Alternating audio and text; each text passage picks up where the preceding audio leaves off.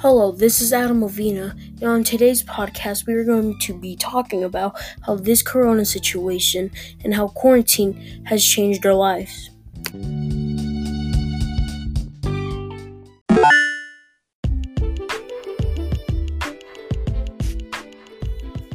The first segment we are going to be talking about is how how school has changed and how there is no more school and how I feel about online school.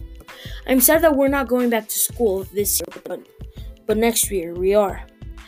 But I'm not quite happy about online school because I feel that you get more homework online, where in school, where in school they don't give you that much work to do. I also think that online school is more harder than normal school, but that's my opinion. This changed my life because now I don't have to wake up every every 7 a.m. in the morning to go to school.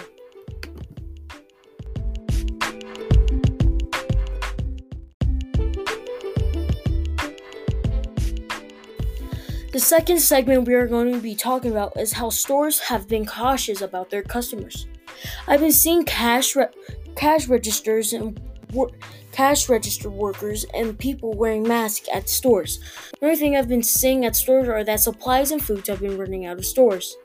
There are also times where stores are jam packed with people trying to get supplies and food that they need for quarantine.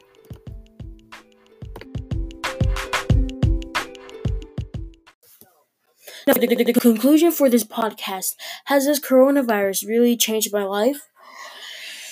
Not really. It hasn't.